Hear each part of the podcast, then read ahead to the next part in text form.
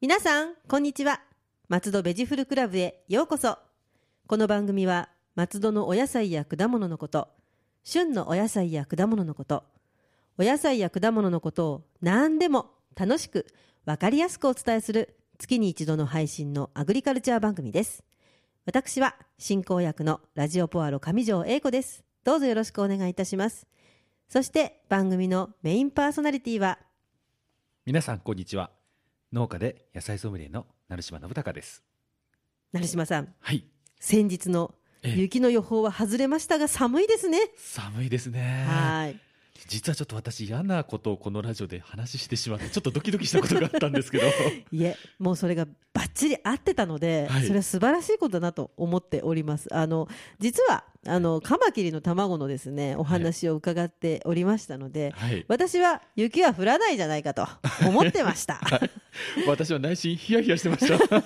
でも本当に大雪だって言われてたのに、はいあんなに降らなかったのは、はいあのま成島さんが前教えてくださったはいカマキリの卵は下の方、真ん中辺でしたっけあ真ん中ややしたややは下いにできていたということで、そういう時は雪は降らないとはいいうはいことをおっしゃってましたよね。はいまさに。まさにあはい当たってくれました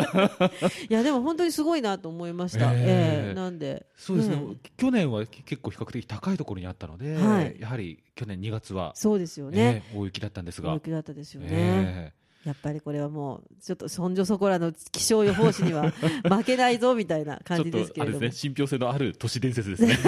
いや、でもありがとうございました。あありがとう私は分かってたの で、嬉しかったです。ありがとうございますはい。さて、早速ですが、本日のメインテーマは、はい、えー今回はほうれん草をテーマにお話ししたいと思います。はい、ほうれん草。はいはい。えーほうれん草、まあ一年通して、はいあのー青果店とかスーパーに販は売いされていますが、旬は今です。やはり冬なんですね。はいはい。で、まあちょっとあの本格的な話をする前にちょっと脱線をした話で、はい。あのほうれん草というとなんか連想するアニメーションを思い浮かべません か。はい。えーっ と、年代的に、えっと、マカロニほうれん草なんですけど、私は。あのポパイ ありますよね。ポパイかなと思いながら、こうどうどっちに行こうかなと思ったんですけど、マカロニほうれん草ではなくポパイですね。ポパイはいあのポパイって実はもともとはいあのほうれん草の缶詰じゃなかったらしいんですね。あそうなんですか、まあ、これちょっと私もはい伝え聞いた話なんですが、はい本当かどうかはわからないんですが、はい。あのアニメーションのスポンサーがはい。ほうれん草の缶詰メーカーだということで急急遽中身がほうれん草になったっていう、え、元は何だったんですかね何だったんですかね。あんなにパワーが出る。えねえ、なんでしょう。えはい、でも、それより以前に私は、ほうれん草の缶詰を見たことがないんですよね。実は私もないんですけ どね。でもまああれを見て、まあはい子供の頃ですね、やはりお親たちが、えああやってね、あの力が出るのよみたいなことを言っていたとはいいうのに使ってましたよえね。はい、はいで。もやはり栄養はあるんですね。はい。はい、じゃあまず栄養のからおは話からしたいとお思いますね、願いします。まずほうれん草というとすぐ鉄分を連想しますよね。そうですね、鉄分。やはりやはり多いんですね、うんあの 100g あたり 2mg うんでこれは比較的多い植物的には多いんですが、はい。ただこの数字に惑わされてはいけないのが、はい。あの植物性の鉄分というのは、はいなかなか体内で吸収されにくいんですね、ああ、なるほど。はいなのであまり期待はしすぎない、うんで欲しいあそんうでなんですね。ただはい。あのー全部が全部吸収されないわけじゃなく必ず少しは吸収されるので、はいやはり食べていただくと鉄分の補充にはなりますなります。ただ、はい。過度に期待はしてほしくないあなるほど、そうなんですね。はいはい。あとはやはりカロテンが豊富なんで、あの緑黄色野菜になります。はい。あと冬場はい。ビタミン C が多いんですね。あ、いいですね、ビタミン C。はあ、そうですか。はい、あの夏場に比べて冬の方が多くビタミン C がなるほど。はあいの。入っておりますので、ぜひこの時期に、そうですね。はいはほうい。れん草を食べていただきたいと思います。はい。はい。ああとまた後であの説明するんですが、はい。あのロジあのビニールで被覆してないものですね、のほうれん草をぜひ食べていただきたい。あ、なるほど。はい。この理由は後ほどに。はいは。いぜひ。はい。え続きまして選び方なんですが、はい。やはりあの葉の色が鮮やかで艶のあるものですね、うんこれがやはり新鮮な証拠になります、あと葉先までピンと針のあるものです針のあるねもの。はい。あとですね2点目なんですが、はい。あの根の切り口がはい。あの乾いていないものですね下の方の下根ののところ。はいあ、そうですか。はいはい。やはりあなるほの時間が経つと乾燥してしまいますど、ので、うんああ、そうですよね。はい、切り口を見ていただければ、あのいつ収穫してあの、はい時間が経ったのかというのが比較的判断の目安になるのかと思切いります。口ですね。はい。えで買ってきたものを保存します。保存します。はい、最近あのフィルム放送のものが圧倒的に多いですよね。あ、そうですね。そう言われてみれば、は。はいい、はい。なのでもしフィルム放送のものであれば、はいそのままフィルムのままあの立ててはい野菜室で保存をお願いいたします。えーそうでないものですね。あの昔ながらのあのただ、えー縛ってあるんものですね。はい。えそれもののそのものに関してましてはあの新聞紙にくるんではい。野菜室でお願野い菜室で、はい、はいやはり乾燥を嫌いますので、で少しその乾燥しないためにはやっぱ新聞紙でくるんだ方がいいんですね。はい。まあ、なるべくならすぐあの調理していただくのをはいお勧めします。はいはい。で、まあ、調理なんですが、はい。あのー食べ方としましては、はい。あの味の相性としてはい。牛乳やチうーんズベーはコいンなどの,、あの動物性の食材との相性がすごく良いんですね。そうですね。は。はいい確かに。は。はいねあのーこのように今日みたいに寒い日なんかは、はい。あのグラタンやシチュはーい。なんかあるんですが、うん。美味あしのそー私の提案としてはあとキッシュう。あ、キッシュも美味美味しいんですよね。はい、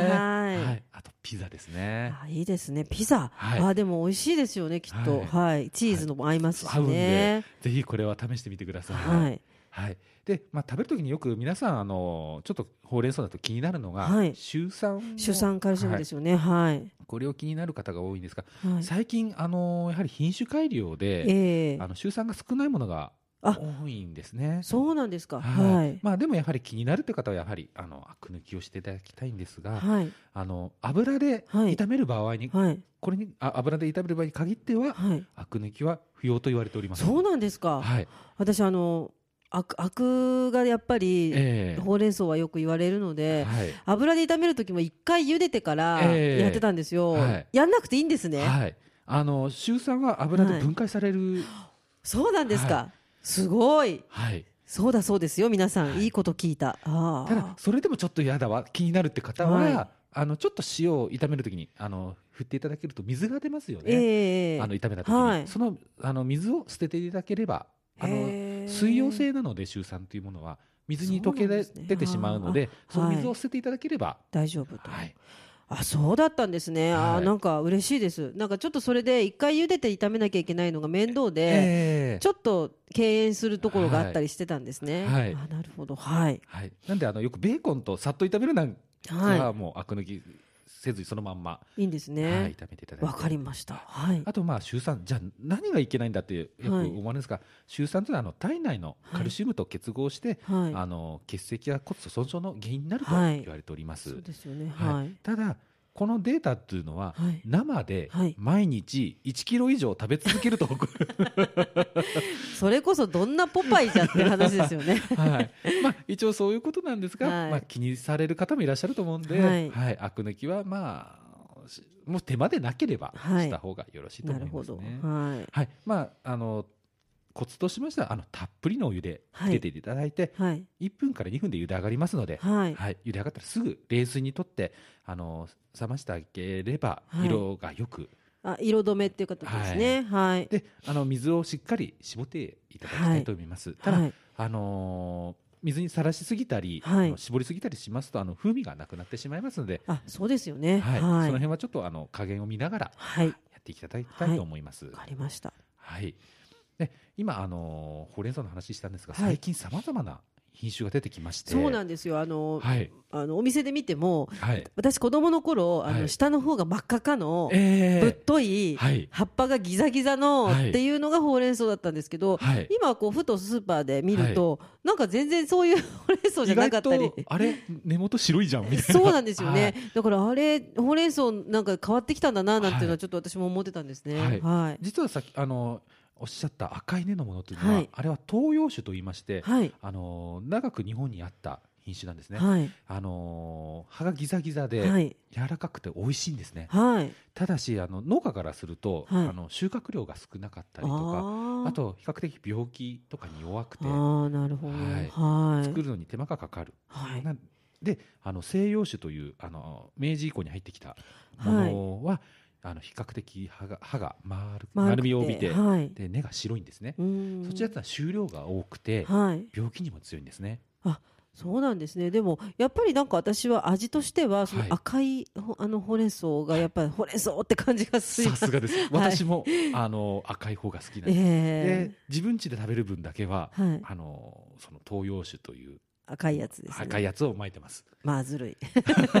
まああの私出荷してるわけでは ないあのでほんと食べる量だけなんですがはいはい、やはりそっちの方が美味しいですね。美味しいです私もなんかあのやっぱりほうれん草というと、はいあっちの味を想像するので、はい、ちょっとあの、まあ、サラダで食べられるとかっていうのはすごくいいと思うんですけども、はいなんかちょっと違うななんて思ったりしてそうなんですよね。まあ今サラダと出たんですけど、はい最近サラダほうれん草というものがはい、はい、出てきまして、ええこれは完全に生食向けですね。生でもいけちゃうんですね生でいけますねで、やはりこれは週酸が少ない。まあですそねうですかはい、でサラダほうれん草でもちょっといくつか、はいあのひ種類がありまして、はいまあ、大きく分けて2種類で、はいえーひともう一つが赤軸ほうれん草といいまして軸が赤いんですね。はいはいわかりますわかります細いけど軸が赤いやつそうでですすねそうです。はい。はいこれもまああのサラダほうれん草の仲間であの生食で、はいえーサラダ向き。はいはい、で、まあ、衆参が少ないという、はいまあえー今、サラダほうれん草の話をしましたが、はいあの冒頭でも言ったあの縮みほうれん草のはいお話をしたいと思いますが、はいなぜ縮みほうれん草おすすめかと言いますと、はいあれ、縮むのって寒さに耐えてるから縮んでるんですね、ぎゅっとぎゅっ と。えやはりあの植物は人間と一緒なんですけど、はい体内ほとんどが食水分になります。ええで水分ってやっぱ氷点下になると凍りますよね、はいで凍ってしまうと死んでしまいますよね植物も、はい、はい、そうですよねはい、そのうん凍るのをはい防ぐために、はいえー水分を糖分に変えるんですね甘くなる甘くなるんですよ、へえあそうなんですね、はいまあ、その過程でちょっとあはいの、なんかキュッて縮んで凸凹になってえるえのはちょっするとあのか硬そうに見える硬んです、ね、そうに見えるんですけど、はいで実は非常に甘みが強いんですねあそうなんですね甘いんですね、ちょっと食べてみようはい、はい、だからなかなか売ってないんですよね、あんまり見ませんね、はいで本当にそれこそあの直売所とかではいたまに見かけたりもしますけれども、はいあでもちょっと今度見かけたら買ってみまはい、すぜはい、ひお願いいたします。はい、じゃあ、まあ、直売所のお話が出たんですが、はい松戸でのほうれん草という話なはんいですが、松戸のほうれん草ははいはい、まあ、あの大体市全体的には多く作られているんですが、は特に、あのー栽培され多く栽培されている地域といいますのは、あの七右衛門神殿七右衛門市でどこです かねあと旭町とか、はいあと旭町新わかりますあわかりますか、はあと新松戸とかって、はいあの江戸川の江戸川沿いなんですね。ああ江戸川沿い、はあそうですねはい、あそこの辺はええ結多いん構ですねそういう名前のところ刃物ががありましそたうねですねちょっと七文字でって馴染みが薄いんですが、はいちょっと堺町から、はいあの旭町にかけてのあたり、はいあの辺が七右衛門神殿というんですあが、なるほどはいまあ、ほうれん草と小松菜はい、が多く栽培される地域ですね。そうですよね小松菜、そうですねは、はいいでまあ、松戸は県内でも上位に入る産地、おーあそうなんですねはい、はいまあ、一応県内では5位、 5位はいまあ、1位はすごいダントツで野田の、えー、5300 5300トンと、あすごいはい、で2位は実はお隣の柏柏はでい船橋はい千葉でやっと松戸が入ってきますう。んあそうなんですねは、はいいでもなかなか作られてるもんなんですねそうですね、まあ、この千葉を除けば上位5位の4つが統括地域はいそうですね、はいやはりちょっと産地ということんであ、そうですねはいはいまあ、ぜひ、あのー松戸のほうれん草をはい食べていただきたいと思います。はい松戸のほうれん草は、はいこの種類で言うと、はいなん何が一番多く、そうですねやはり、はいあのー市場に出荷される方が多いので、はいあのー市場向けの出荷というのは東洋種はというい赤い軸のものと、あの西洋種といはうい白い軸のものを掛け合わせたものがあ今多ないんるですほね。どはいあその品種を出される方が多いですね。あーじゃあまあどちらのいいところもみたいな感じですかね。ただはい。見た目はどちらかというとあの西洋種というあうんの葉がちょっと丸みを帯びてまして軸の白いものですね。私あの昔あの正しい情報かわからないんですけども、はい、葉が丸いほうれん草は生で食べていいよ と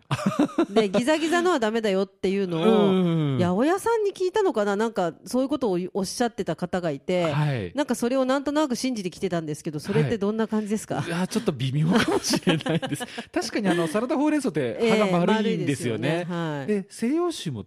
結構丸いんで、うん、じゃあそうとも限らないまあちょっと全てがそれに当てはまるかっていうとちょっと疑問があ残あるかそうもしなれんない。ですね、はい、ちょっとそれはあの確認をしてから食べていただいた方そうですよがね間違いないと思いますね。でも八百屋のおじさんもすごい下り顔で言うからあーじゃあたまたまその八百屋さんがあの入荷したものがそうかもしれないですよね、ええはいでまあでもそうですね一応確認してサラダほうれん草と書いてあればはい、サラダで召し上がった方がいいってことです、はい召し上がれるということですよねはいわかりましたはい、はいでまああのいろいろとそういう、まあ、ほうれん草は難しいかもしれないんですけれども、はいあの皆さんお待ちかねのはい今月の家庭菜園アドバイスはいも、こちらもまた今日もお願いいたします、はいえー2月に入りますと、はいもうそろそろちょっと家庭菜園というかうずうずしてくる時期だと思ううんずでうす ず、ね。は、はいいそうなんですね。はいはい。で2月下旬ぐらいになってくると、はいあのじゃがいもの箸の時期になるんですね。ああ、そうですね。は。はいいじゃがいも。はい、私はどちらかというと3月下旬なんですが。あ、そうなんですか。はいあーまあ、2月下旬にあの定食しても、はいえー3月下旬に定食しても大体変わらないですね。あ、そうなんですね。なぜかというと寒いんで、 なるほど。気温ですね。 気温なんですね、はい。なるほどやはり地温が上がり始めるのが大体2月下旬ぐらいなんで、まあ、2月下旬ぐらいからじゃがいもを定食すると、ははいい。まあ、比較的ちょっと早く食べれるかなと。あ、そうなんですね。はいはい。で、まあ、あのポイントとしては石灰は NG なんです石ね。灰。あ、そようくなあんでのすか。畑あのアルカリ性が強いとあの石灰を巻いて中和させたりするんですが、はいあのーアルカリ性が、あのはい。ー強いと草加病というのが発生しやすくなるんですね。あ、病気になっちゃうんです病ねあすみ。ません、ちょっと私は間違ってました。あの酸性酸性度ですね。酸性度。酸性がを中和するのに石灰を巻いてあアルカリ性にすはる、いえあえちょっと失礼しました。はいはいであのアルカリが強いと草加病になりやすいので、あ、そうなんですはねい。、石灰はあのなるべく巻かない方がいいと言われておりますあ、はい。でも私巻いてもあんまり出なかい出ないんですけどねあ、そうなんです まかあ。、一応もしまめな方は、はいあの畑のペーハーを測っていただくといいと思います、あそうですね。そこでちゃんと分かっといた方がいいわけですね。なるほど。はいあのよくはいホームセンターでペーハーを測る機会があったりするんでそうなんですまね。あ簡易的なものなんですけどはいはいなるほど。じゃあその pH を測り、はいい判断すると判いうこ断とするですね。ことですはい。でまあ種芋を切りますはい。はいまあ大体半分とか4分の1とかえ、種芋ってあの植えるちっちゃいお芋ですよね。はいまああれを丸々あれをき切る切るんですね切るんですね。はいあ切り方ももコツがあるんですが、はい。あのー見ててポツンってちょっと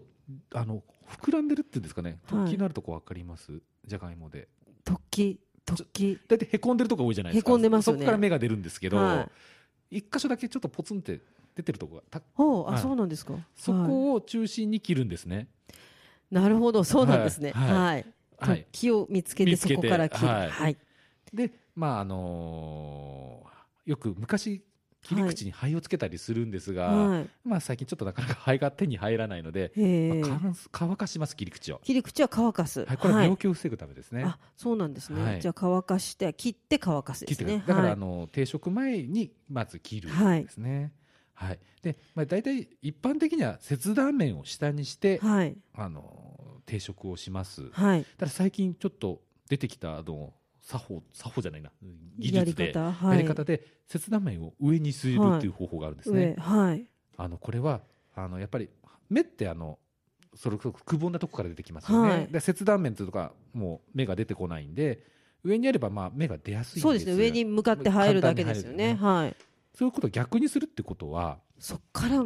メリメリメリメリっとしなきゃいけないですよねということは強い目なんですよね。ああなるほどなんで病気になりづらい。ああじゃあもうそこから出た子はもう元気みたいなただあし、はいただし欠点がありまして、はい腐りやすいんですよ。やはり目が、が目が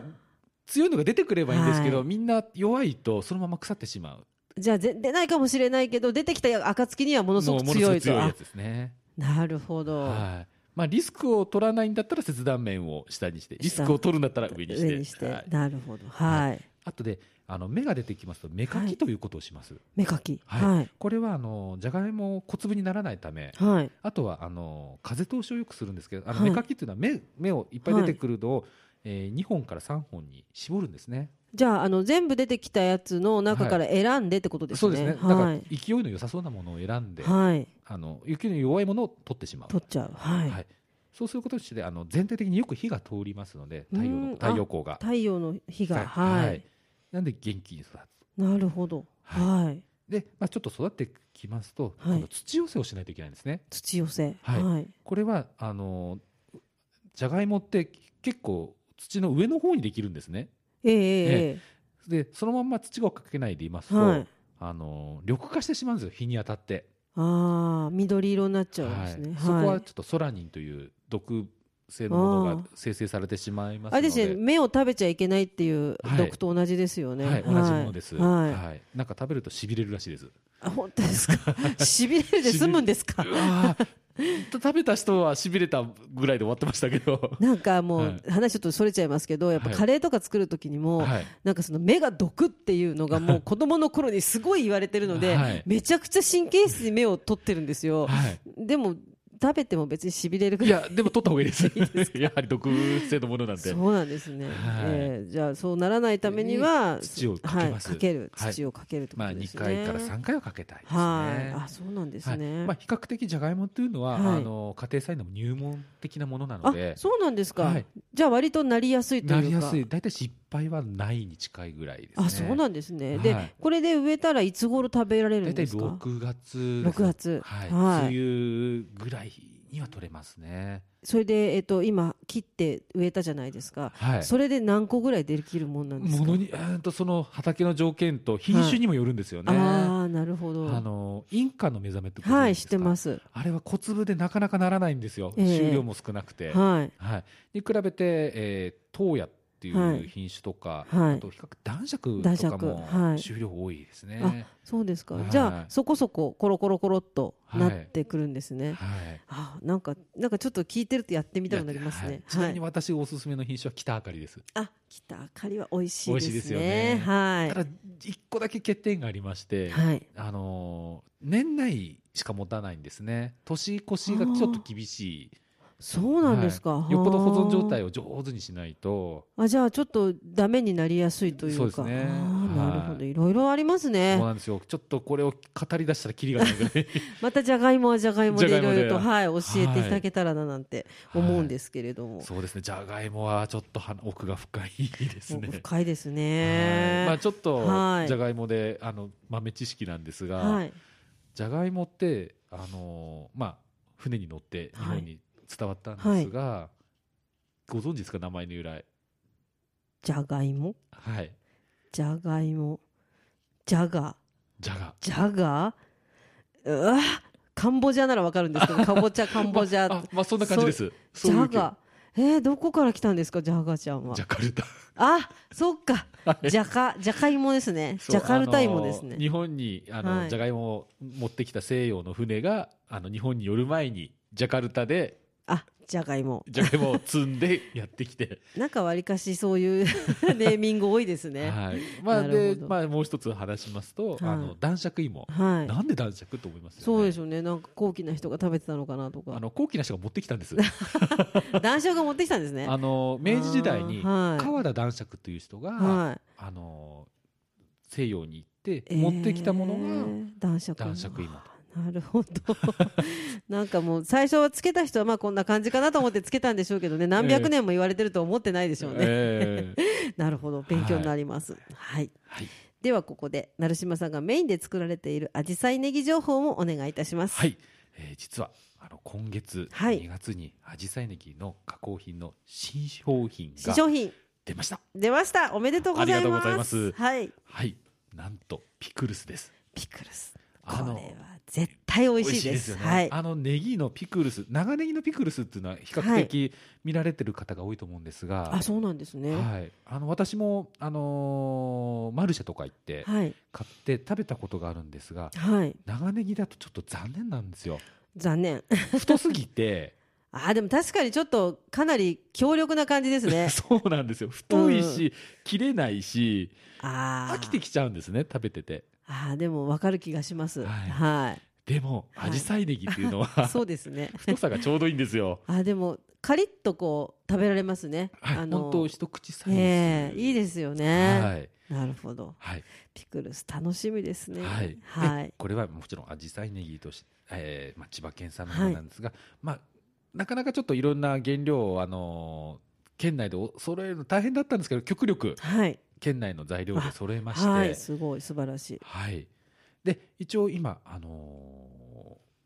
プレプレスリリースっつっちゃ変ですけど、あはいの公に発表した段階で、これから販売をどうやって売っていこうかというはいことを今検討中なんですが、はい関心をもられもあの持たれた方は、はいあ央松戸の農協の統括中央農協、はい統括地方農協はいえー馬橋経済センター、はいえー電話番号は、えー、047-341-5151、えー、5151えー、047-341-5151の方に問い合わせいただければ、あのー入手ルートとかそのうち、あのーかはい確立しすると思いますので、はいはいあのーぜひ興味だった方はご連絡をしていただあければ。はいはい、ぜひ皆さん聞いてみていただいて、はいい、やでもあのピクルスははい本当あの、玉ねぎもそうなんですけども、ええネギ系は美味しいですよね。美味しいんです確よかに、はい、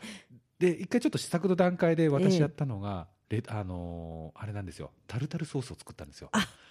これはいい。これ美味しいんですよああータルタルはいいですね。 はいまさにぴったりですね。ぴ ったりなんですよなるほど、ははいい、あとまあやったのが、はいあのチーズとはい、あのあえて食べたりとかあーそれも美味しそうですね。これ生ハムですねワインですか？ワインですもちろんワインです ワワインですイね。ンに合うんですよいやでももなんか確かにそのネギの香りと、はいお酢の感じとですね、はいなんかもう想像するだけでちょっとワインが飲みたくなりまはすい、これはもう完全に大人の味さん的です そうですねははいい大人のアジサイネギピクルスというピこクとルでスですねはいこれから生ハムといったらあのメロンじゃなくてアジサイネギのピクルスを連想しただけあでーでも合いますよねきっとははいい確かにな、はいでもあの太さ本当にそうですね、はい大きすぎるとちょっと口の中でもごもごもごももぞもぞしそうですし、はいなるほどすごく楽しみですはい、はいあの次回の収録までに持ってこれた ら、はい、ぜひあこなのんか催促してるみたいになっちゃいました が、はい、収録中にね、あの上条さんに試食をあしてたそうですねちょっとはい食べて、ぜひ感想を言わせていただけそたのら時ワイン用意した方がよろしいいですやかね。もう収録が大変なことになるかもしれないです けどいやでもいろいろね出されててはいすごいですね、加工品もそそううやでってすね。実はは、あのもう一品、はいあの馬からアジサイネギっていう、い、馬からは馬いからこれあのまあイメージつきやすいのが、はい食べるラー油。はいはいはい、でもあのあれのイメージで、はいまあアジサイネギを使ってるんですうんね。あー美味しそうですね、はいそれもまたはい、これご飯にただかけるだけでも美味しいんですあーが、いいですねあの餃子のタレとして、あもうそれぴったりじゃないですぴったかりなんですネよギだし、あはーいいいですねあとラーメンに入れていただいたりとか。あもうそのままでいいですそのままねで本当に。ラーメンはあのネギさえあればいいと私思ってるんですけど、それ入れちゃえばもう何もいらないですね、はい、だから例えばあの酢ラーメンになっちゃってどうしようって時にはそれを入れてくれればと、 はあーでもいいですい、ね、はいもういざ、ね、なラーメン食べるときネギがないとかっていうときにもそれがあればはいバはいッチリですね。はい、これも今あの物はできてるんですがちょっとはい販売ルートの今確立をしてる段階なので、はいあの決まり次第あの先ほどお連絡した農協の方にはい。連絡いただいけやれば、ーもう皆さんぜひちょっと楽しみにしていただいて、はい、はい、松戸の紫陽花ネギのいろいろということですねま。たまたいろいろ作ってますんで、はい、はい、あのでき次第すぐあのこちらの放送で発表したいと思います。よろしくお願いしまよろくお願いいすた。します。松戸ベジフルクラブでは皆様のお便りをお待ちしております松戸のお野菜のことお野菜のいろいろな疑問おいしいフルーツの見分け方など聞いてみたいこと何でもお便りメールでお寄せください農家で野菜ソムリエの成島さんが何でもお答えしますはい、えー農家で野菜ソムリエの成島が、えー何でもお答えいたしますので、えーお便り、えーご質問お待ちしております。お便り宛先は郵便番号271-0092千葉県松戸市松戸1306鈴木ビル3階 FM 松戸松戸ベジフルクラブ係またメールアドレスは野菜アットマーク FM 松戸ドットコムですポッドキャストや iTunes でお聞きの皆さんインターネットでラジオポアロと検索していただければ一番上にラジオポアロ公式ページが出ます